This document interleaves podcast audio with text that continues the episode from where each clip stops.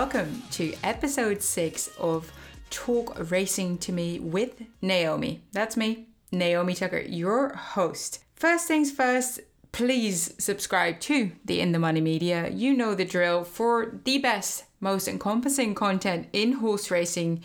You've more than a handful of shows to choose from. Content is king, and we're providing it. Love being a part of this team. And also, I have a new logo for the show.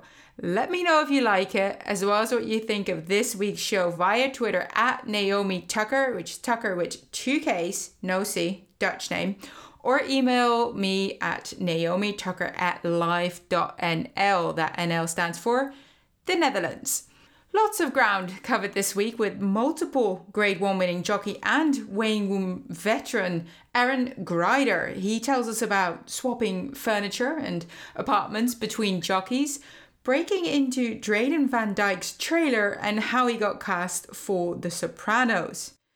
He dried himself off with the Dubai World Cup winning silks when all the towels were gone at Nad Al Sheba after his victory with Well Armed in the Dubai World Cup in 2009. And he gives us a rare inside look into the memorabilia he has received from some of his athlete friends. Now, a hint it involves MLB Hall of Famer Joe Torre and some very distinguished Yankee players. But the best certainly has been saved for last, so make sure to stick around until the very end when Aaron comes out with some gems, including chatting about his relationship with the legendary Charlie Whittingham and getting the leg up on Sunday Silence. Let's start by chatting about this weekend, the reopening of Santa Anita Park. There has been a few changes, such as the jockeys living at the track in trailers brought in especially for the occasion. What are the trailers like and when did you move in? Yes, it's been very, very interesting as far as getting back. And, you know, I've got to applaud um, the Stronach group and, and management there at Santa Anita for tireless work. Um, it's been a very successful weekend. We had full fields, um, 10 races yesterday and today. We had um, nine the first day some very competitive races, and um, I know the handle was was very good. So it shows fans around the country have been excited. They've always enjoyed betting on West Coast racing, so it's uh, it's great to be back. I'm so glad that everyone's back to racing in California indeed. And what was that first day like arriving and sort of moving into your trailer?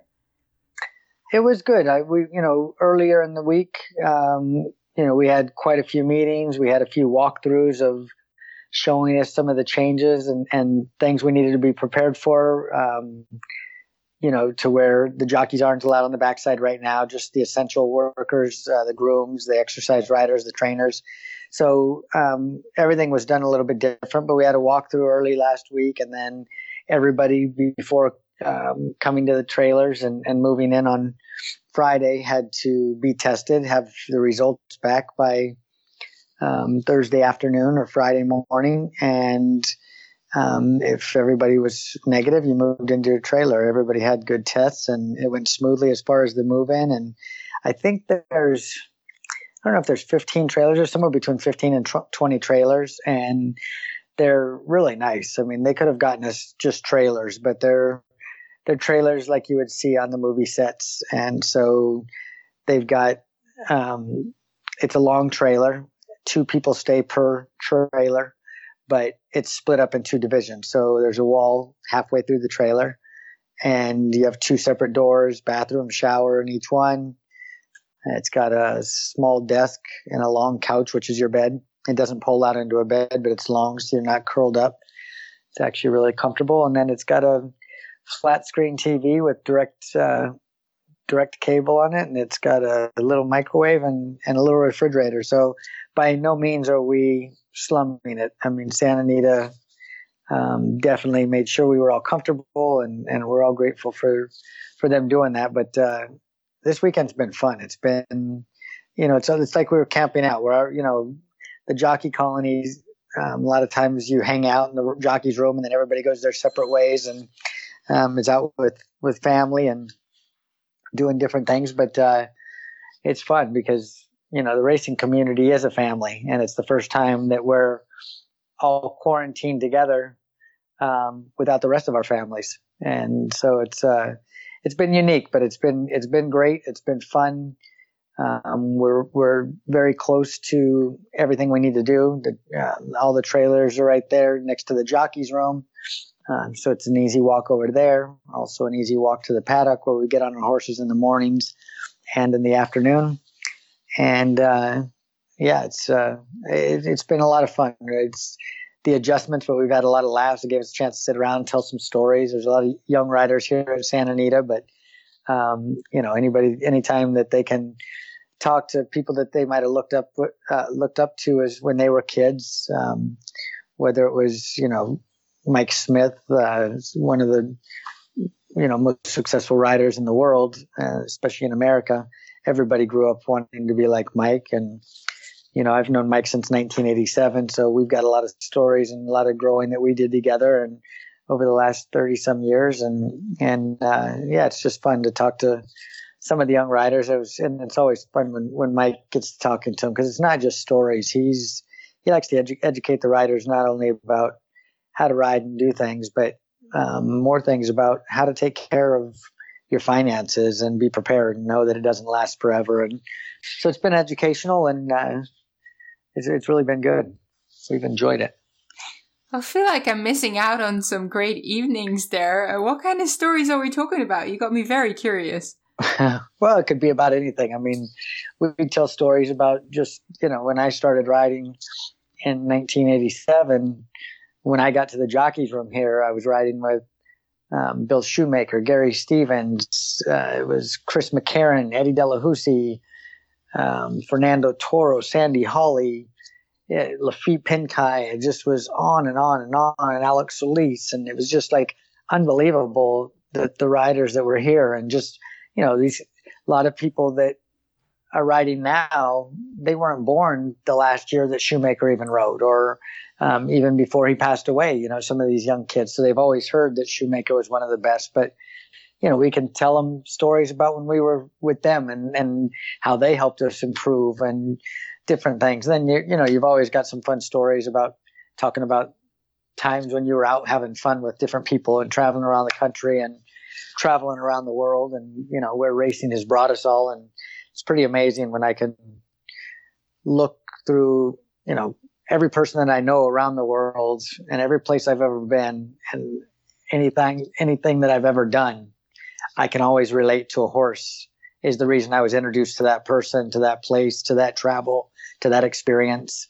So, um, you know, it's just a lot about how we how we respect and appreciate the animals that we ride, but it all it all links. I mean, it's just a lot of fun, you know. And then you know, Santa Anita's made it really nice too because there's um, a big area that they've got to where we can all be, you know, social distancing, but they they'll have dinners. They'll have um, if you want to watch movies, you can watch movies. If you want to go in another area and play a video game, you can hook up your video games to their TV monitors, or you know, just several different things you can do. So it's been uh, it's almost been like camping out without the bonfires. It sounds like a lot of fun, and I'm glad to hear that they're looking after you all so well. And you were talking about traveling the world because of horses. Now, I want to get into that a little bit later. Going back to where you were saying that you and Mike were telling all the young jockey stories, you told me before we got on this podcast that Mike is your sort of trailer mate, but that you've bunked a few times before with him and when was this and how old were you both? I mean, as you mentioned, you're two veterans of the sport. You've kind of seen it all.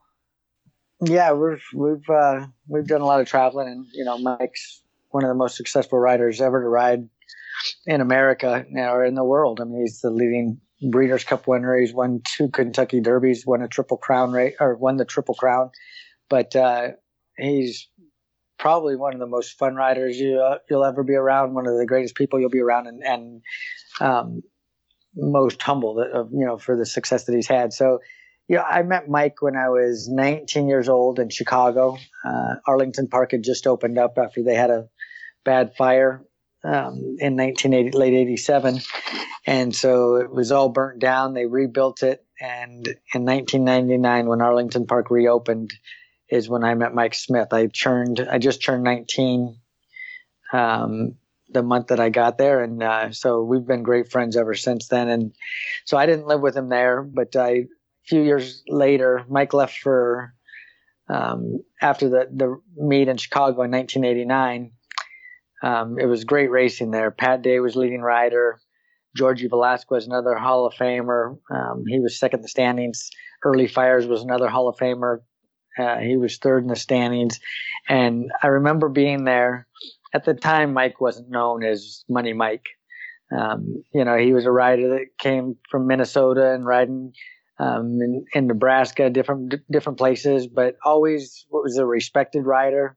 Never rode the big horses, and I remember I was uh, I was at Arlington Park for a month, and I was doing I was doing pretty good for just being introduced there and being a young rider, and um, they wanted to do an article on me because you know I'm I'm fourth in the standings and virtually unknown in the Midwest. I had done well on the West Coast my first two years, so they did an article, and one of the questions um, they asked me was, "Who's the best rider that you're riding with here?" And you know that's kind of an unfair question because you ride with so many great riders and don't want to offend anybody, but I answered it honestly. And I got to the track the next morning, and the you know the article had come out in the paper, and my agent chewed me out. He said, "What are you doing? You have no respect." He said, "You look like an idiot." And I'm like, "What's the matter?" He's like, "You you said you got three Hall of Famers in front of you in the standings."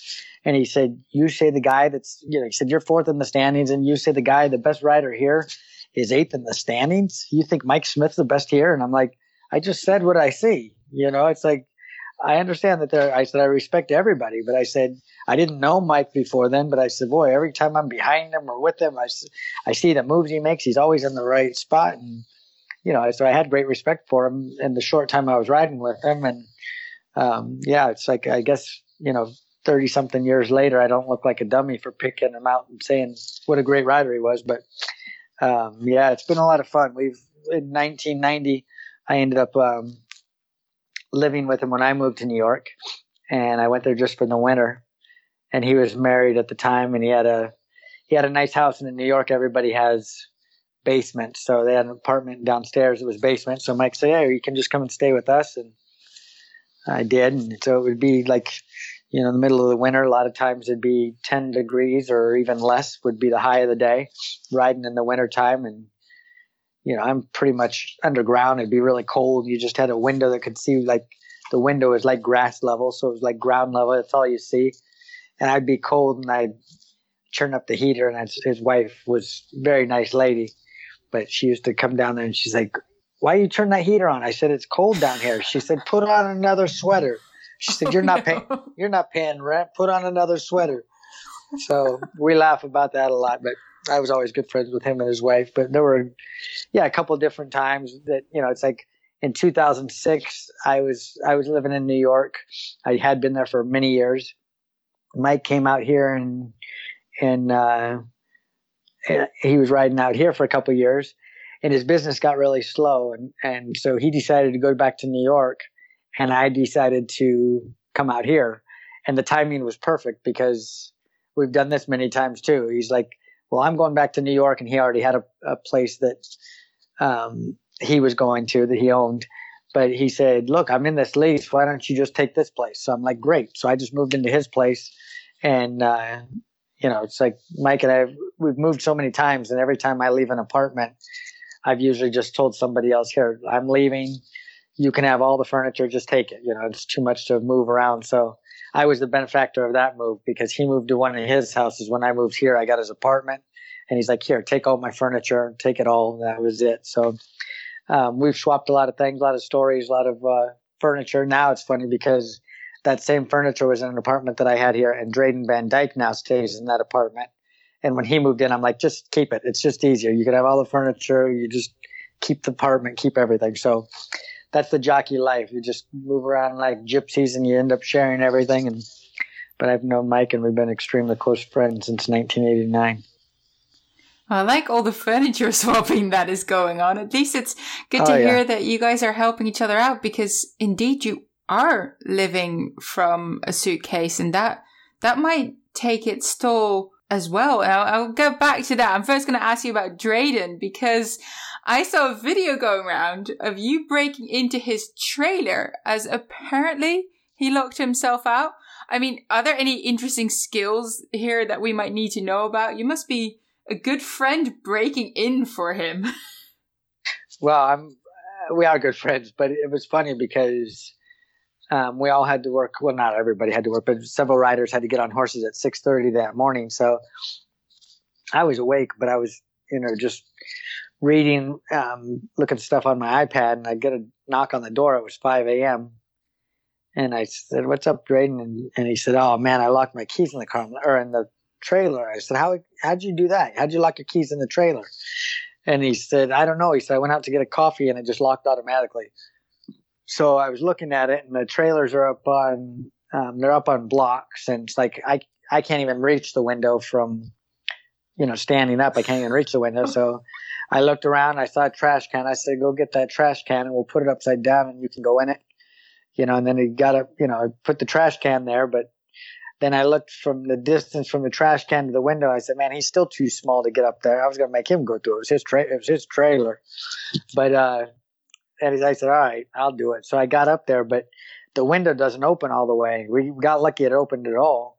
Um, but I got it open and I said, man, I can fit through there, but that's, it doesn't open and give you any extra space. So anyway, I was able to slide through there and, and step on through and open it. Uh, I've, you know, Drayden said it looks like you've done this many times. I've never broken into a house, um, but uh, yeah, I guess when when there's desperate measures, you find a way. I knew he needed to go in there and get his helmet and boots and get on a Baffert horse, and maybe I should have left it locked and seen if I could have gotten on it. well, it's always easier to think of the best solution in hindsight, right? I'm sure he's very grateful yeah. for your effort. I hope he bought you a coffee. Uh, we just left. No, we don't have to. Santa Anita's supplying all the free coffees, so um, yeah, he got off. He got off scot free there. Getting back to what you were alluding to before, living from a suitcase. Um, when you returned back to California, sort of the racing circuit in early 2019 it had been a long ride. You had already been around the world, different states, different circus, chasing opportunities. What does home look like and mean to you? And is California, that must be home, home? It is. I was born about 15 minutes away from Santa Anita. And, uh, you know, I've, I've loved traveling. I probably traveled too much if you looked at my career and um, people said, "Oh, if you would have stayed in one place, you would have done a lot better." And you know, I wouldn't I wouldn't recommend to kids that are starting out to move as much as I did.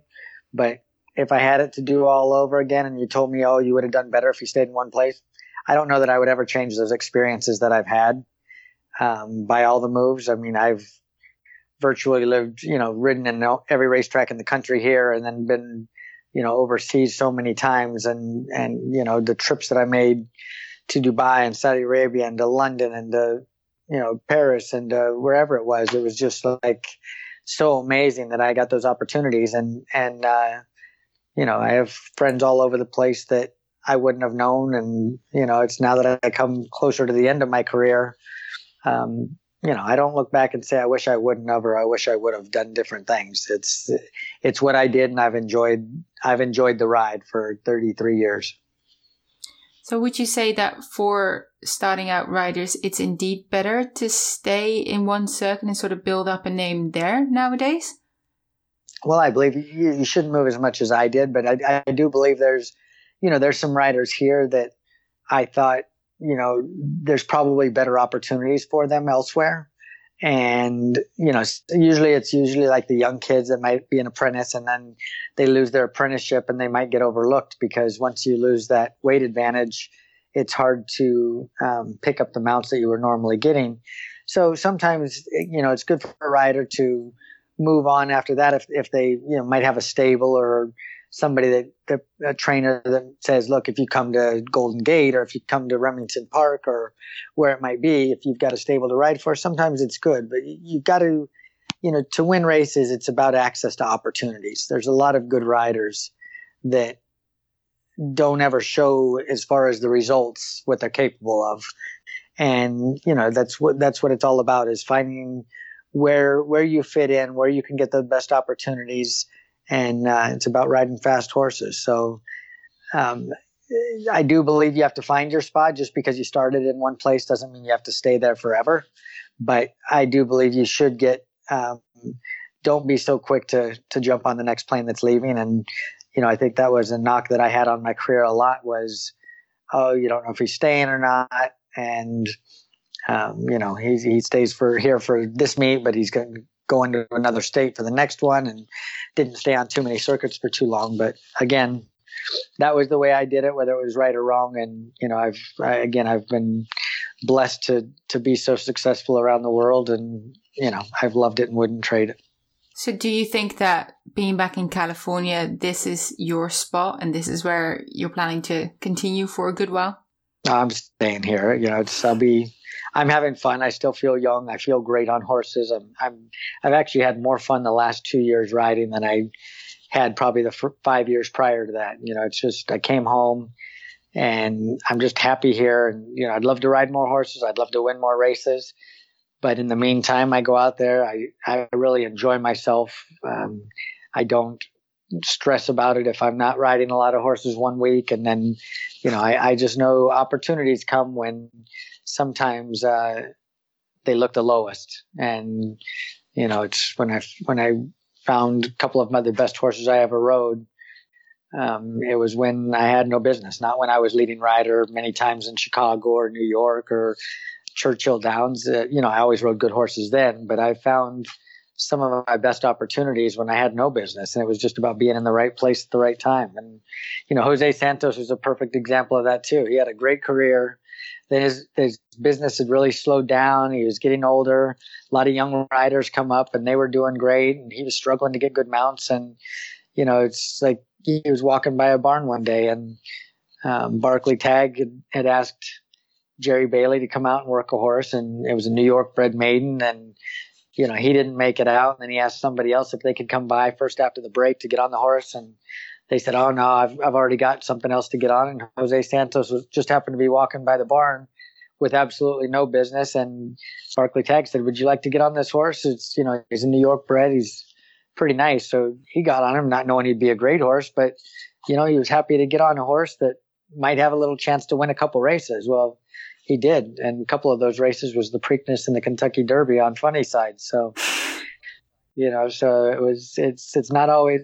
A lot of it's about chance and and uh, timing and just you know taking advantage of the opportunities you get. And when things are down, still continue to put yourself in good opportunities and places, and and uh, just keep your attitude up. You know, it's it's uh, definitely go out there with a good attitude and, and you know things will happen. So the last couple of years, I've just, you know, I'm, I've matured through the game and I've just enjoyed myself. And I know I'm going to get my, my good horses and I know I'm going to have my clients that keep me, keep me with steady business. And, you know, as long as I'm having fun, I'm going to continue riding. As long as I feel great, which I do, um, I'm just enjoying the game.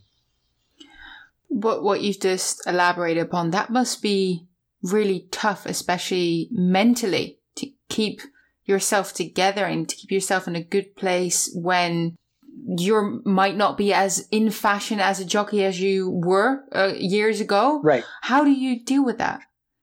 Um, I'm just a very positive person. You know, I don't know that I always dealt with it as, as good as I do now, I've, but I've, I've always been pretty, pretty even demeanor. You know, I never got too high on my high myself when I was doing extremely well and, winning riding titles around the country, and I, you know, I never really got too down. You know, I'm sure it's it's disheartening at times, but uh, you know that's what makes you tough. And this game definitely builds your character. And you know, so I I don't really have a hard time. Like I said, I I I know I can compete with anybody and on the proper horses. And you know, when those horses come along, I I definitely hold my own with anybody. And you know, it's just out there having fun. I don't ride a lot of horses, but I have fun with the ones I ride.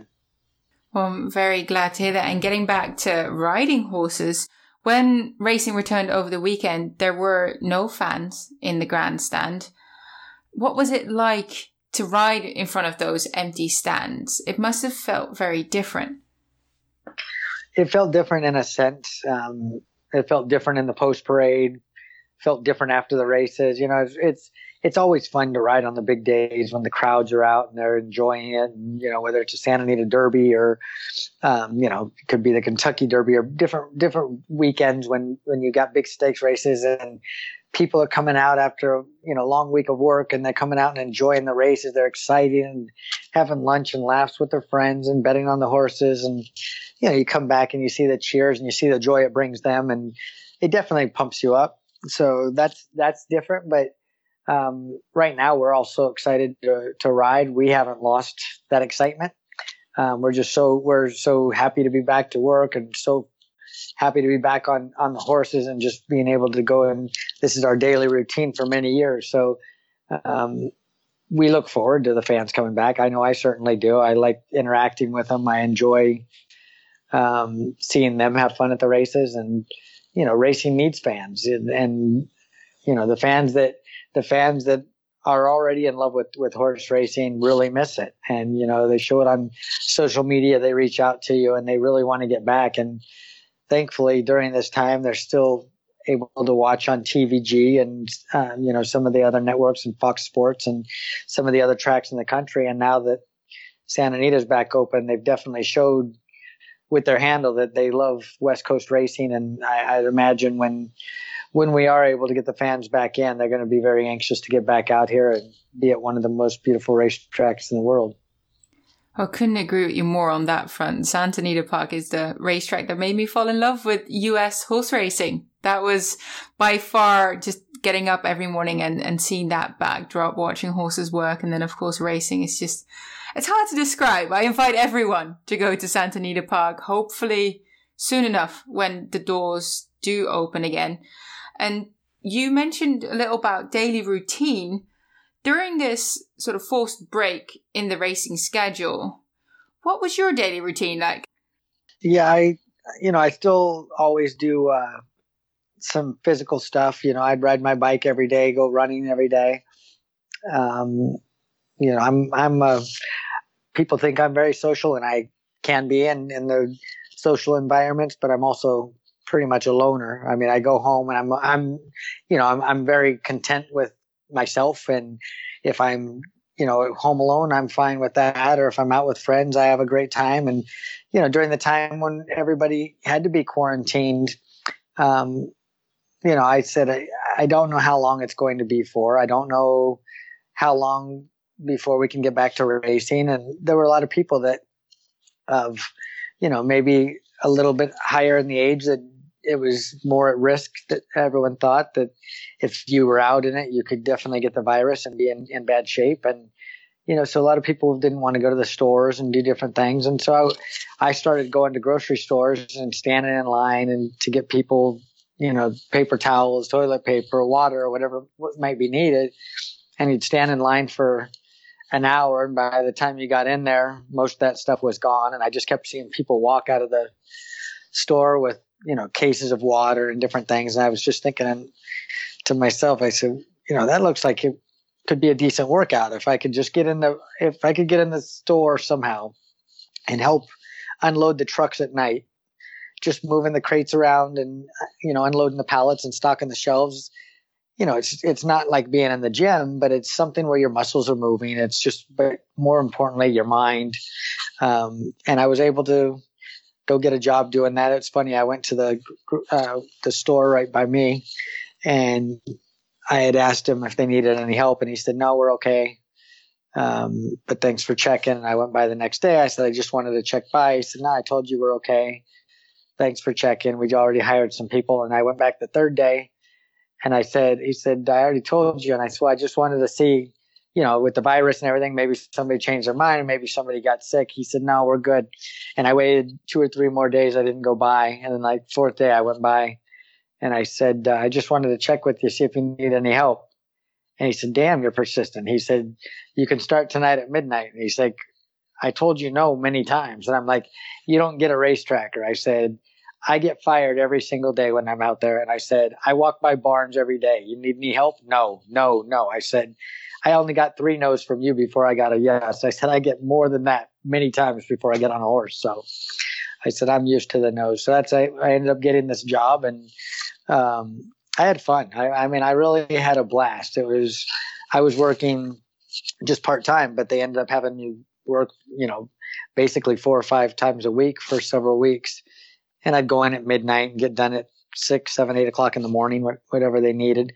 And uh, it was fun for me because I know a lot of people that were just quarantined. They were bored. They weren't sleeping good. There was nothing for them to do. And I'd go, get excited to go to work. And when you're unloading the trucks and stocking the shelves, nobody's really around you. Everybody kind of handles their own um, crates and you're on different aisles and I'm able to put my headphones on and either listen to an audiobook or music. And so it was just great for my mind. And then at the same time, while I'm stocking the shelves, I was able to purchase some of the products that I would have stood in line for um, to help other people. So, you know, when, when products came in, I still could only get the limit, whether it was one, one or two items each, whatever the limit was for every other customer. But it was great. So after work, I'd have my car and I'd go make two or three deliveries to different homes. And I never knocked on their door. I would just leave it on their doorstep and then drive away and then um, just call them and say you got a package on your front door. Just it just made it a lot easier than people coming out and wanting to say thank you and shake your hand and hug you or whatever it might be. And I knew we were social distancing, but it kept me busy. It was fun for me. If I could help some people in a little way, it helps me a lot by doing it and uh, just mentally and, and you know you you feel good about doing something like that. But I I enjoyed the work itself because I needed to do something to you know just be able to relax and and keep myself uh, in action, keep my blood moving. I was going to say it's the first time I've ever I've never had a job in my life. I mean I've been a jockey, which you know it's it's hard work and and everything, but it was a dream when I was four years old. So that's all I've ever done. So to me, I don't look at myself as having a proper job. It's, you know, I, it was a dream and it just was what I get to do for a living. But, you know, when I, when I went there and the first day and I, I filled out an application and that was the first time he told me no, but it was like, I don't know how to fill out an application. I'm like, what is it? What, it's like, I can give you a resume. I've won almost 4,000 races in America. I won this race. I won that. And like, I've never been anywhere where they've asked me about you know, where have I worked in the past? What are the hours? What's your experience? I have no experience doing anything. You know, it's like, but it was funny. I've never, it's first job application I've ever had. I'm almost 50 years old and I wasn't sure how to fill out a job application. Been working all my life. well, there's a first for everything.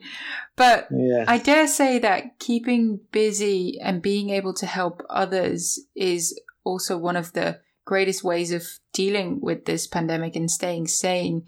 And they must have been so grateful and so happy with your help. Um, I don't know. You mean the the the people I was helping, or the yeah, grocery store? The people oh, you were. Yeah. I mean, the grocery store. I'm assuming they weren't loading you with praise or something. But it's funny at the grocery store. They don't even know what I do for a living. Most of them, you know, I would just go and do my own thing. But yeah, it was it was nice. I mean, I was able to um, you know, in just a small way, be able to help, you know, make it easier where people didn't have to go out of their homes if they felt uncomfortable with it. And um, I had one friend that was extremely ill um, with the virus, and so I'd stop by um, his girlfriend's house and just help help her out, and you know, just drop things off at her door and stuff because she was in quarantine and he he just got out of the hospital the other day. He was in the hospital 64 days. He was on the ventilator for 31 days and they gave him 1% chance to live. And uh, it's amazing. Like he's been made a great recovery. And after more than two months in the hospital, he just walked out of there three days ago. So it was uh, some people that think it's not serious and say it's overrated or making too much of it don't know anybody that's really had it. Um, but you know, you definitely want to you want to respect everything they say about keeping social distancing washing your hands and everything you have because I've seen the effect of somebody that you care about and you know the struggle that they had with their life. So um, I'm I'm glad that seems like we're getting things under control and it's glad that we're being able to open things back up again and you know we I think we're going to everybody's gonna have a different kind of respect and about we approach how we approach things, and you know, it'd be nice when when not only racetracks continue to open reopen, but when other businesses do, and you know, people can get back outside now that it's coming to summertime, and you know, hopefully can get back to some sense of normal, whether it becomes the same old normal it was or the new normal. You know, we'll we'll always find a way. Life changes and we evolve. Feel like it's gonna become a, some form of a new normal, I think. But I agree with you. I, I really hope that we get the chance to all go out again and do everything that we used to do, albeit for a while with social distancing involved. Because as you just mentioned i think it's really hard for people to relate to how bad this disease can be when you don't have that experience with it. I'm very fortunate i don't i haven't had anyone close to me have it as of yet but i do think that's right. because we've all been so good in social distancing and quarantining so i think it's phenomenal that you've been helping people out doing so and now you're back riding again have you been able to continue some of the charity work that you were doing? Um, I only worked once in the last three weeks. So when I first got there was when everything was being shut down and it was mandatory everybody stay in. So literally the store would be when it opened the shelves would be cleared and then the next night you know i'd i'd work when the customers weren't in there but you'd go in there and like just row after row, the shelves were cleared, whether it was food and toilet paper and the paper towels and the waters, uh, that was gone. So it was a lot more work and they needed more people in. So now that it's kind of balanced out and people aren't as panicked about it and realize that sh- new shipments are going to continue coming in, they're not bare shelves any longer. So I'm not needed as much. And I told them, look, you know, there were a couple nights I went in and some of the other people that were on part time um, needed the hours. And I was like, look, if, you know, if you want, send me home early. And so, you know, I, I've gone in once in the last three weeks to, to help them out once, but now that I'm back to racing, I probably won't do too much. But if they if they call me when all the quarantine stuff's over and they needed some help, I had fun. I'd do it here and there. well, that's good to hear. Let's divert to something different. You haven't just been active on the track. You've had a few roles in television now as a jockey. I was going through sort of a list of things that you've done. You had a role in Sopranos as a jockey. I did. What was that like? And did you make any friends on set?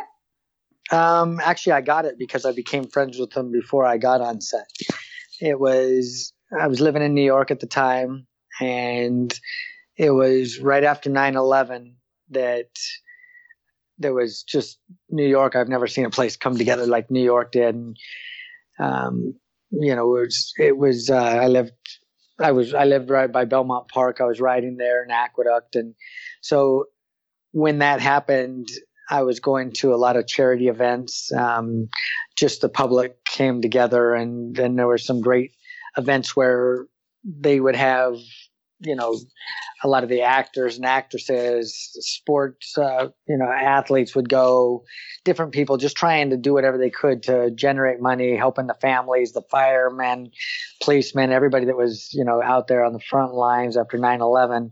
Um, there was so much um, heartbreak and loss and, you know, panic. And just it was nice that the community all came together in, in a huge way. And so I ended up at a lot of the same events that you know many of the Sopranos and actors, and um, you know just ended up talking with them a lot, and we became very friendly. And then one day I was at Aqueduct racing, and the clerk of scales said I had a phone call, and so I went to the phone.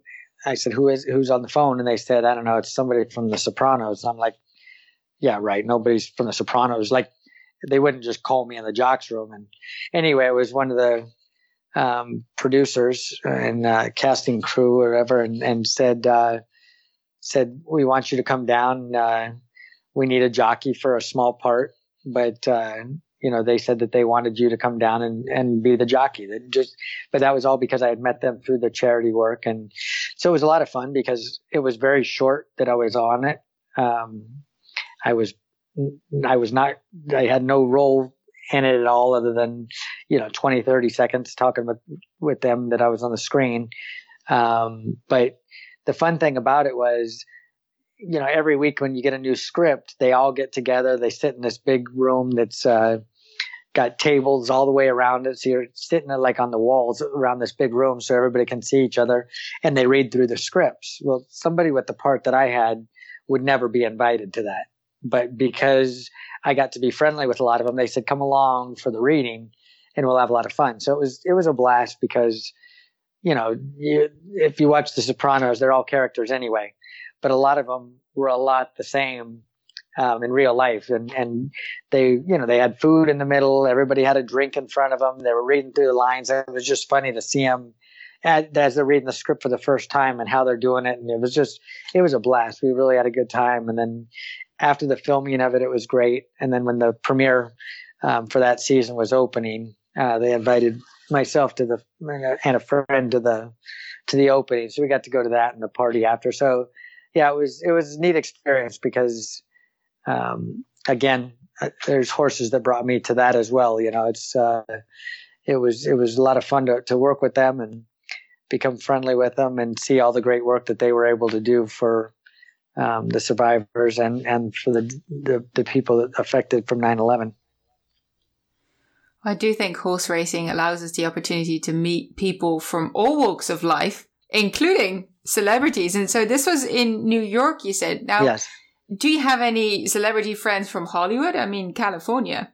Um, yeah, I mean, I I've, I'm friendly with a lot of them. Very close with a lot of athletes that are celebrities, just because I think as an athlete, you have a you know common respect for each other. Whether it's no matter if it's baseball, football, basketball, whatever it might be.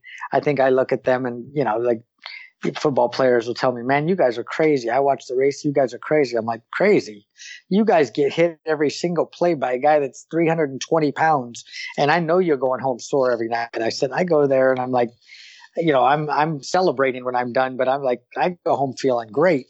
Like, man, you guys are crazy, but it's just fun. I think there's a common respect between athletes. And so, you know, through that you become friends and you know i guess it's i guess you meet a lot of interesting people and, and many of them would be considered celebrities no there was another um, tv series that you were involved with animal planet produced jockeys which aired it's about 11 years ago and featured some of the best jockeys on the west coast some of them still riding such as your friend mike smith I, I had a few looks at some of the episodes and some of these scenes depict quite a rivalry as well as arguments and difficulties. Now, how much was seen, or was it sort of like a real reality show and that actually happened?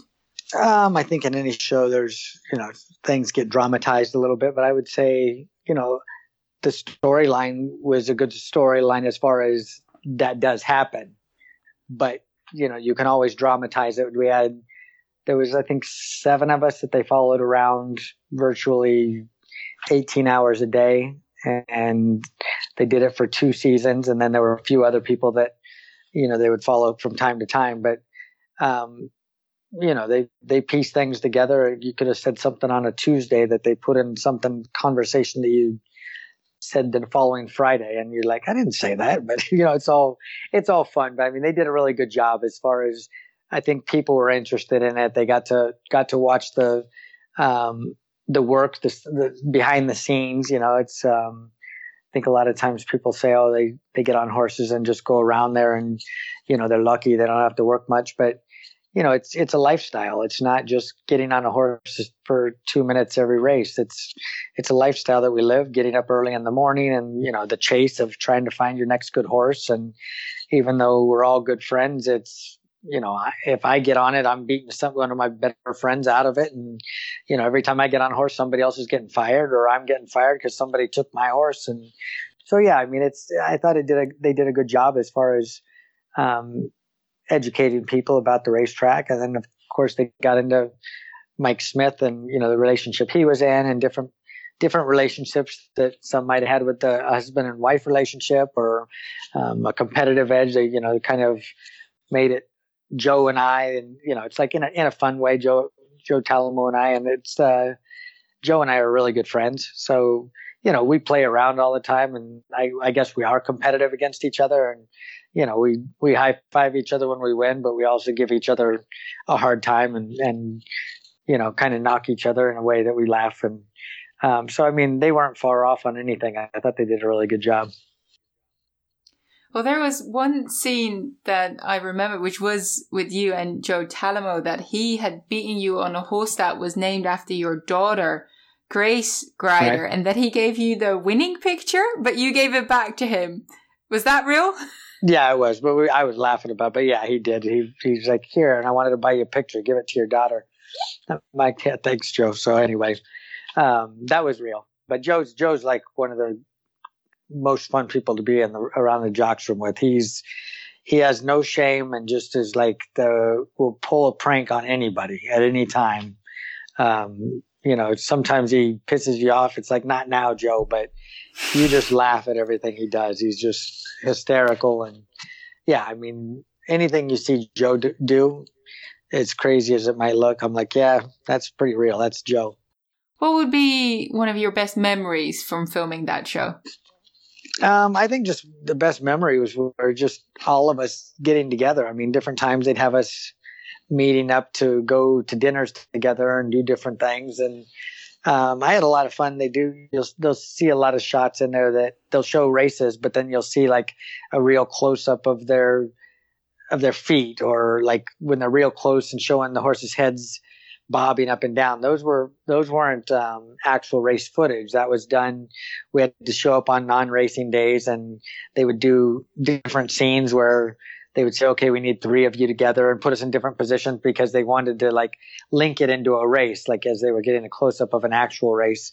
So we had a lot of fun with that. There'd be like a truck in front of us with you know all these big Hollywood cameras on it, and then maybe a truck behind us or beside us doing it and getting all the um, close up angles, but we really had a good time doing that. And then, you know, we'd have lunch every day while we were filming and we just spent a lot of time together. I just thought it was fun for all of us to, um, get together and do something for racing that, that, that uh, or at least bring attention to racing and have a, have a good time with it.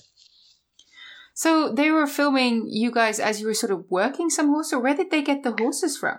Um, well, the ones the ones that they were wanting the close up shots. I mean, they they had access to, to watch us doing our actual work every day, getting on morning workouts, being in the jockeys room on racing days. They followed us everywhere. But on the non racing days, they would say, "Okay, we need to make a few scenes where we get close ups," and they would get them that might have been retired racehorses.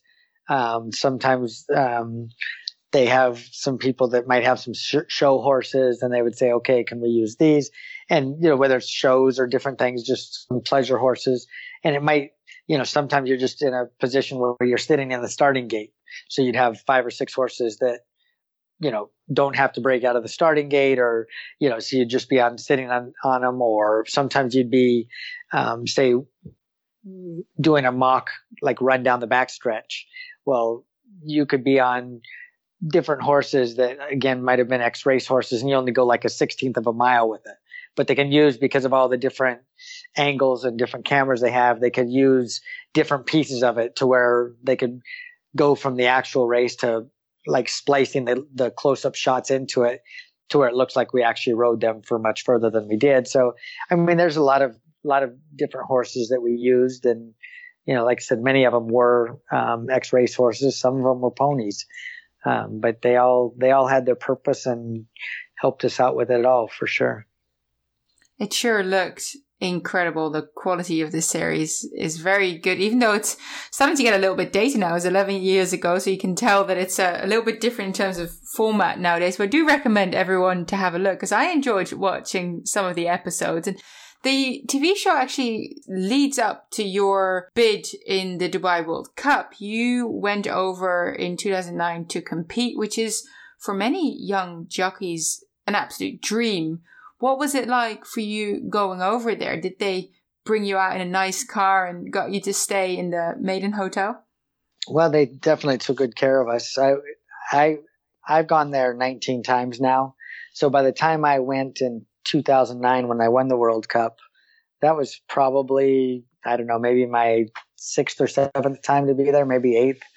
Um, I used to go um, with other opportunities. So you know, but that was the first time in 2009. I, well, I went in 2008 to ride well armed and he ran third. So that was the first horse that I actually rode in the in the World Cup that had a great chance. I had ridden it race in the past, and it was um, just a great experience being there and just being around the world's best horses and this event that was the biggest race in the world and just everything that they do all week long. Um, they make sure that you see the best of Dubai and they have events and parties every night as far as um, showing off their culture and different things. And it was just great experiences. But, uh, you know, there's nothing like the opportunity to ride a, a, really good horse in the in the richest race in the world and you know be able to go there not just say you rode it but go there and say I, I think I can win it and be able to do it so you know that's uh, I remember this down the stretch he won by 14 lengths and uh, you know that's unheard of when you're running against the best in the world and he ran the race of his life and he was always a good horse but he outran any race that he had ever run that night. He picked the right night to run his best. And I just remember, you know, so many things can go through your mind in a short amount of time. And I just, I remember thinking, you know, it's like, man, I went started in Tijuana, Mexico, and here I am winning the world's richest race. And then I, you know, I, I thought of my brother that was in the grandstand. I, you know, just thinking of different things. It was like down the lane, and you know, it's like I was just in awe. You know, like the last, you know, the last eighth of a mile was pretty much slow motion. I mean, I knew what was going on. I knew I was going to win. And, you know, the last 16th of a mile, all I was doing was petting him on the neck. And, uh, you know, I was just petting well armed. And it wasn't, it wasn't because I was celebrating. I was thanking him. You know, he brought me on the ride of my life through the prior two years getting there. And he was a horse that was never supposed to have run again because of injuries. And he overcame all that And you know, just to to do it do it in the fashion that he did, and you know, just I was just being like, this is amazing, and just you know, it's not too often you can be in any race where for a sixteenth of a mile you can just pet your horse, but to do it in a race that was at the time the biggest in the world uh, was pretty special.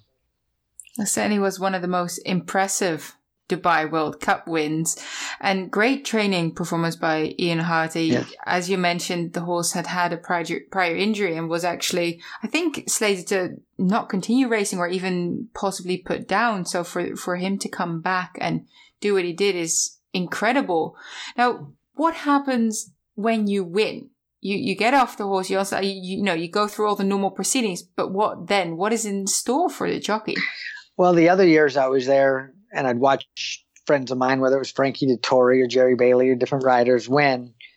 You know, there's always a celebration, and then that's the last race of the night. And Dubai always puts on a big show of everything. Fireworks are going off, and then after you go shower and do everything, there's the certain part in there, like their turf club grandstand area.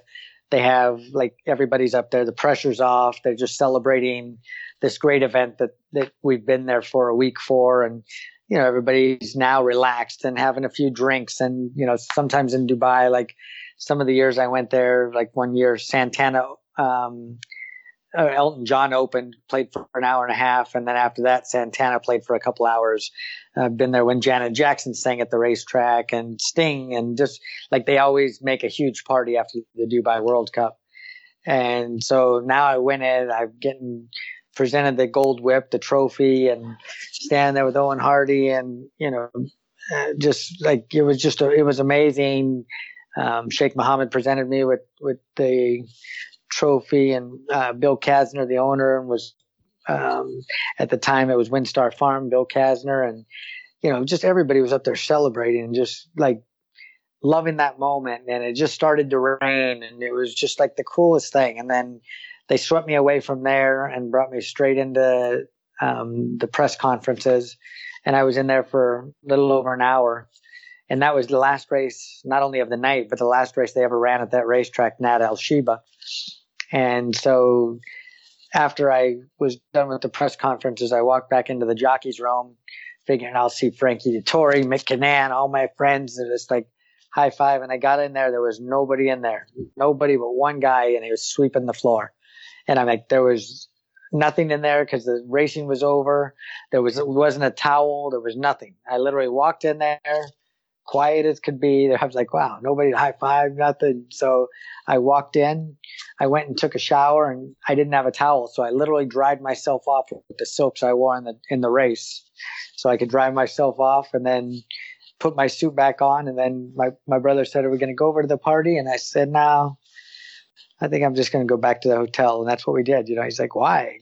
You just won. I'm like, I know, but I experienced it and I just want to enjoy it. And we went back to the hotel and um, later that night, I went upstairs and had one drink with uh, Mr. Casner and his wife, and then Eoin Harty and his wife, and you know we talked for a little bit and just uh, you know all got to j- enjoy it together, and that was it. I had a really quiet night. It wasn't. Uh, people think always ask me how did I celebrate, and I I didn't that night, but I didn't need to. I I I felt totally fulfilled. I didn't need to go do anything. I was just I wanted a quiet night just to enjoy it and relax. It was fun. It was. I probably should go back and I wish I look back on some of the ways I celebrated in the past. I'm like, man, I wish I would have done the same that night. I could rewind a lot of times and say, I wish I would have done that. I wish I would have gone back and celebrated the way I did quietly with the World Cup many nights. Yeah. I mean, a quiet celebration can be just as good. I love it. Now, I have another question. This comes from a curious apprentice jockey, and I'm not going to name any names, but he was wondering if you get a Rolex when you win in Dubai during Dubai World Cup Day. That was 2009 when I won it. You got a, um, a watch after 2010. They started giving out um, watches. I did not get one. Um, the following year, they started giving out the watches, but many guys have gotten them but I didn't. But I went to Saudi Arabia. I've been to Saudi Arabia 31 times and Dubai 19 times. And so a lot of times when you'd win, you, you know, I have gotten watches in the past, but it wasn't for a trophy or it wasn't anything else. It was just a, a gesture of um, gratitude when you won big races, sometimes when you travel around the world. But now you see it quite often um, in the big races when you win the Breeders' Cups and different things. Usually one of the trophies is a watch because it's sponsored by um, great watchmakers. I think especially as a young apprentice jockey, you're you're looking up to these incredible big meetings and big races and thinking, you know, I wouldn't say dollar signs in your eyes, but you're thinking of the, the glory and, and what you get for winning. So I completely understand the question. But you did say you get you got a diamond whip. Now that's must be taking up a nice spot in your house. It's it's a gold whip and it's yeah it's a, I guess it's probably about 26 27 inches long and then on the on the end of it, the um, on the end of the handle is shaped into a beautiful horse's head, and on the mane is rubies, emeralds, diamonds, and sapphires, real small. Um, so it's really it's a really pretty whip. But I I, have never put it up anywhere. I've got it in a safe, and uh, not even at my house. It's not. It's uh, it's in. It's actually at Drayden's house. What? And uh, yeah, but it's uh, it's yeah, it's just that in my safe. I I respect it. I just you know I don't have any pictures of me up in my house. I don't I don't know. I I I I don't have any trophies up. I think I gave most of my trophies away. It was never the prize to me was always about the win itself and the memories I have from each horse I rode. Um, but yeah, I don't. Uh, it's I don't know why I never I never hung a lot of pictures and I think when I was 16, 17, I got a lot of my pictures and, you know, luckily my mom kept it and, you know, made some scrapbooks that she has. I'm sure one day I'll like to look back on some of those wins. And, but yeah, I, I when I won the Breeders' Cup or the World Cup, I never, I never framed any of those pictures, and you know I, I respect them, and I have, I still remember the feeling um, that I got from each and every race, and you know to me you can't frame that. It was all I needed. The horses are amazing. I have to agree with you that horses are indeed amazing, and I've been very fortunate. They've taken me around the world as well. I can understand you not showcasing the trophies, but I do believe that memories are depicted in, in a great way by pictures sometimes. But, you know, each to their own. I love pictures, especially of great moments. So I have, I have some. I've just never hung them at my house. You know, it's like I've given some to my mother and my brother and different friends and um, you know i just i i like pictures i have you know, I enjoy sports memorabilia. I enjoy different things, but I, uh, to me, you know, it's, I don't need to see pictures of me all over my house. I, I know what I've done and I'd rather look at somebody else doing something. I, it's like, I'd rather have a picture of, you know, a friend of mine winning a race than my own self winning. You know, it's, I'm proud of what I've done, but I've got, you know, jerseys from the Yankees and different things, basketballs and different things in my house that that's to me that's what I enjoy. It's like other people's accomplishments. Oh, who have you got hanging in your house then? Um, I got the Yankees sent me Joe Torre, who used to manage the Yankees, and then he came out and managed the Dodgers for some time. Uh, when I was in New York, I used to go down in the dugout and became friendly with all of the players. So when I won my 3000th race, Joe Torre sent me a jersey that uh, he signed. It was, you know, was, he used to play, and he sent me a jersey of his number, but then he had all of the Yankees from that year sign it, and it was uh, Hideki Matsui, A Rod, it was Andy Pettitte, it was Roger Clemens, uh, Derek Jeter. Um, I mean, it was just, it was like the list, uh, you know, it was just, it, it was amazing. It was so cool. Like, the jersey says, you know, Aaron Gryder, congratulations on your 3000th win. Joe Torre and all the guys signing around it. To me, that's cool. Um, I've got a, I've got a basketball from game six, the 1996, um, uh, NBA playoffs when the Bulls beat Seattle, um, for the championship. So I got a ball from that game and it's got the whole team, Michael Jordan, Scottie Pippen, Rodman, Kerr, um, to me that's kind of cool. It's, especially now, it's funny because um, there's the show The Last Dance um, following. Um, it's a, a, ten series uh, documentary following Michael Jordan's run through through the Bulls um, championships, and a friend called me that I hadn't spoken to in years, and he knew I had that basketball when I was in Chicago riding, and uh, he said, Do you still have that ball? And I said, Yeah. And then since then, he's told people, and different people have contacted me trying to buy it. But so far, it's still sitting on my shelf, but the numbers are getting higher. It's going to move soon. So, I mean, wow, that's a quite a nice little collection you have there. And you chatted a little bit, or you mentioned them frequently. Your family, have they been supportive and involved throughout your racing career? Um, yes, I'm.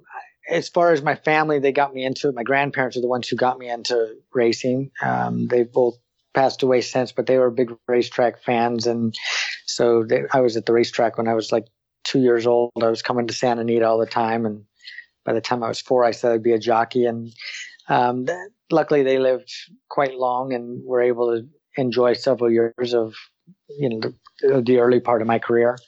Um, my father got to see the first year I, I rode before he passed away. And then, um, but I've, all my family's always been very supportive and my mother still enjoys coming to the races from time to time. And my kids never were really into it. And, uh, that didn't bother me. I mean, I've, I've always brought them to the track to see the horses and they enjoy that. But um, they had different interests, and you know that's what I want for my children to do whatever they choose to do, and um, so it's uh, you know I I don't know if I have everybody appreciates what I do. They know I work hard at it, and they know I love it. So for that, I have support. Um, but I just I just know that uh, I'm fortunate enough to do what I always dreamed to do, and I, I hope that my my children are as fortunate to do the same, find that passion, and go after it. And you know, right now my son is doing it. He said he was going to be a Marine when he was about 13 years old, and now he's he's in the Marines. He's 20 years old, and funny enough, he's stationed in Dubai, and he's uh, guarding the U.S. consulate there. My daughter's just graduating high school this month, so um, you know, I hope she goes on to do all the things that she uh, aspires to do. You hinted a little bit at support throughout your career. Now, I heard from some mutual friends that you had quite sort of a special relationship with Charlie Whittingham. Would you be able to tell me a little bit about that? Yeah, Charlie was Um, you know, a lot of people called him the bald eagle, and um, a lot of people called him Sir Charles, but everybody called him the greatest, and you know, one of the greatest of all time.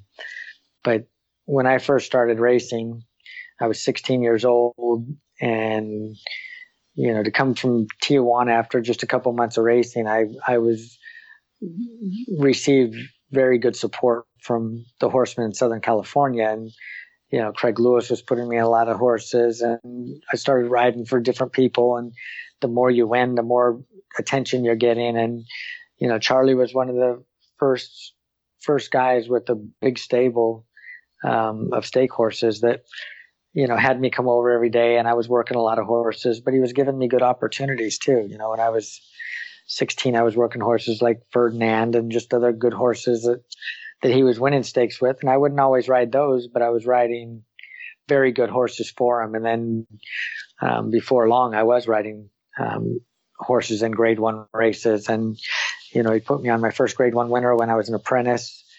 And, you know, it was just, I, I, I went on another horse and he gave me an opportunity to choose two horses or to choose between two horses he was going to run. And I chose a horse that, um, I hadn't been on before and I won and I beat the other horse that I took off of, um, by a head. So it was, it was great. And I mean, Charlie was just a guy that always took the time to talk to you and, you know, he'd always tell you a story and he said, you know, do it this way, my boy and you know you just he he demanded great respect without asking for it. You know you just looked up to him and i just always i loved how he cared about other people and you know he, he taught you to respect the horses um, first and foremost. And you know I, I one day i was on a um, I was working Sunday Silence in 1980 i guess it was 88 as a two year old and you know everybody knows what a great horse he was. And so when I got on him, when he first came into the track, I was like, wow, this is the best horse I've ever been on, Mr. Whittingham. And he started laughing and he's like, son, you've only been riding a few months, but he is a very good horse. But he let me know, you know, it's like, I know he's a good horse. But, uh, you know, funny thing is, a couple months later, he ran and Pat Valenzuela rode him, um, his first two starts. And then there was a day where um, he wasn't going to make it. He wasn't going to make it to the races, Pat.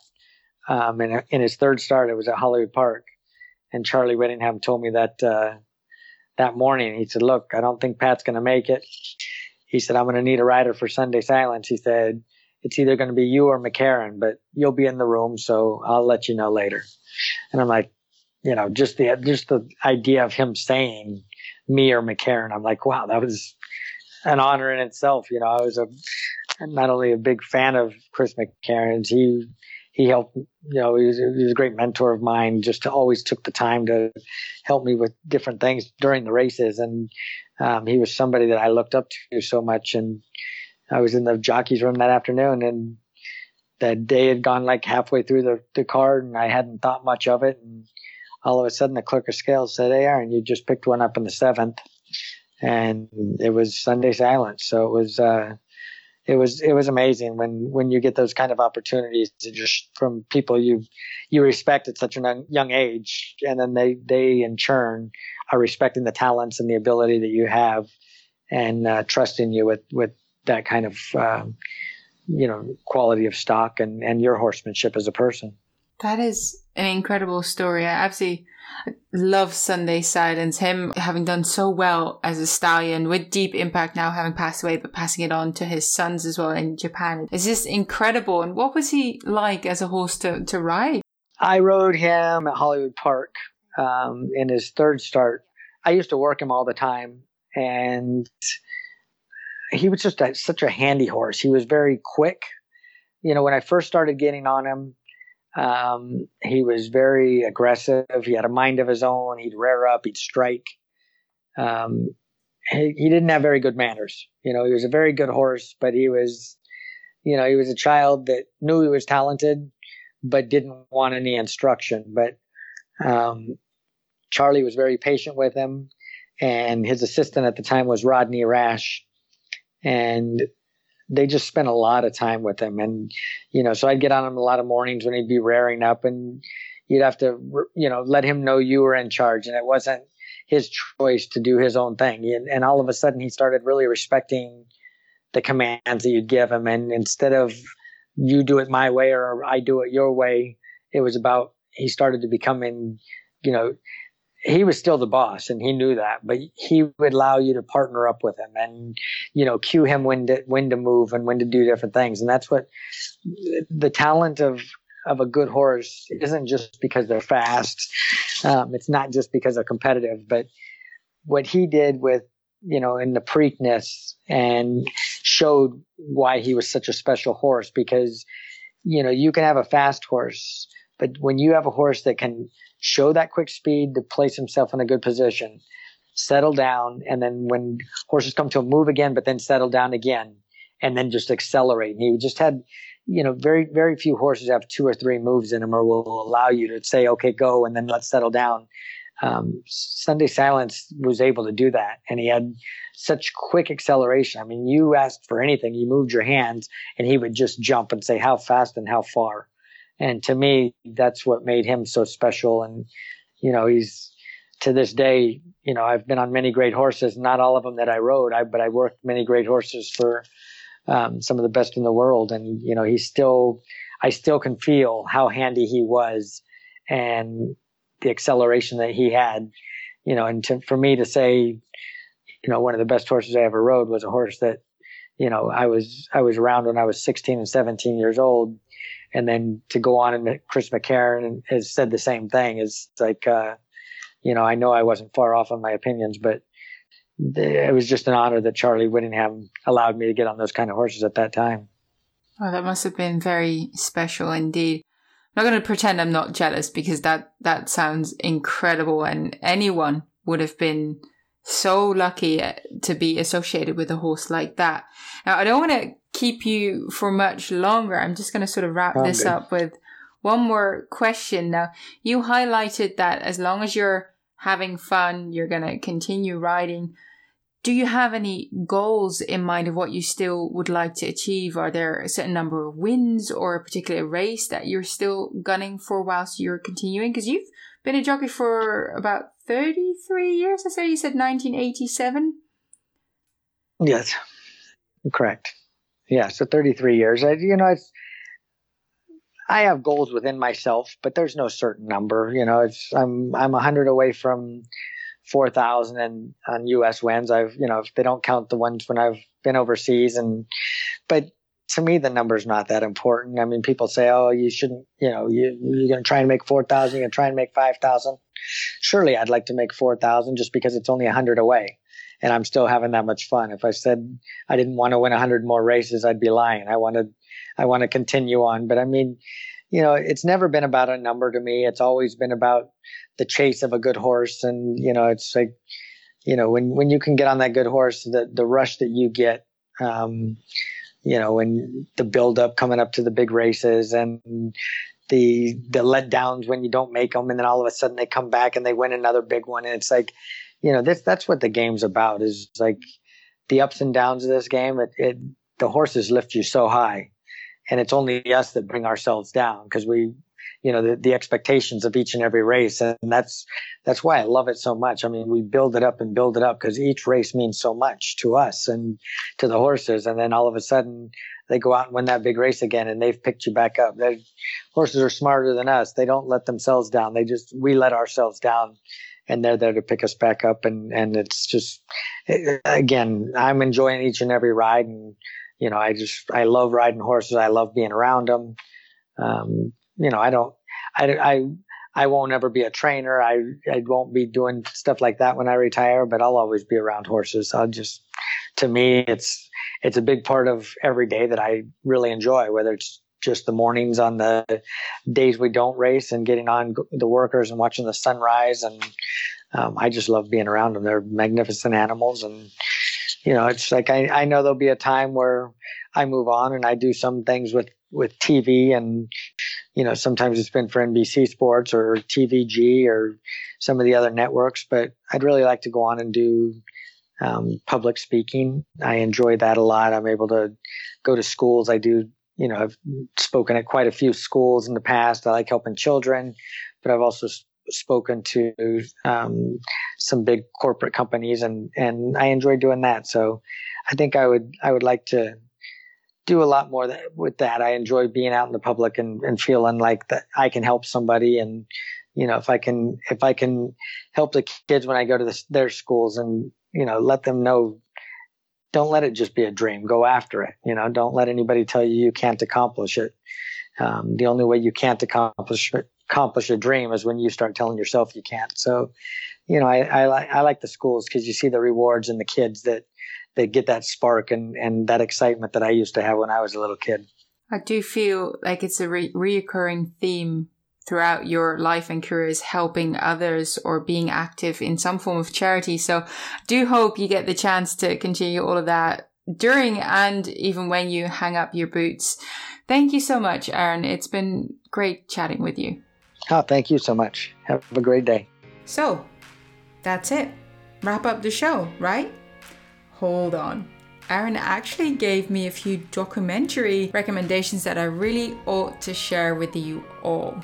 So this is off the record, but I didn't want you to miss out. Did you do you like watching like the old racing thing, like documentaries and stuff? Mm-hmm. There's there's one on on um, Prime, um, whatever what is it called? Amazon Prime. Yeah, the, yeah. If you want to watch, I don't know if you have that, but there's one that just came out last month. But they filmed it many years ago, but Joe Pesci narrated it, and I was in it quite a bit because I was riding um, riding some horses for the people that made the show. But it's called Behind the Gate. Okay. But it shows a lot of the behind the scenes stuff, and so it's kind of an interesting one. And it was it's like I think it's a little over an hour. It's Behind the Gate. If you want, um, I'll give you one more documentary if you want to watch. Yeah, for sure. So okay, so the one, the first one was Behind the Gate on Prime. Mm-hmm. And then on YouTube, if you want to go, it's called The Jockey's Story. Yeah, I was 17, like I was in that a lot too, but I was 17 when I filmed that. I was riding a mare called Bayakoa this year. Uh, she, you don't see that. I don't know if you remember who Bayakoa was. Yeah, she won. She won two Breeders' Cup distaffs in a row. I didn't ride her in those races, but but it's funny. Like I'm 17 when I'm in this, but then like Gary Stevens is young, and you see the old jocks room. Like when I was riding there, it was all those guys that you were talking about um, how the room was full of all those Hall of Famers. But it's a good documentary. It's you know it's uh, shows the highs and lows of the racing, but it's it's more legit than the jockey story. It's not the drama. It's a documentary. Another few racing related films to watch whilst working from home. So they're called Behind the Gate on Amazon Prime, and on YouTube you can find The Jockey's Story. That's all I have for you this week by all means, hit me up if you enjoyed the episode or if you have any requests for the coming weeks. I will see what I can do for you, and I'm very much open to suggestions. Stay healthy and don't get too bored. Bye bye.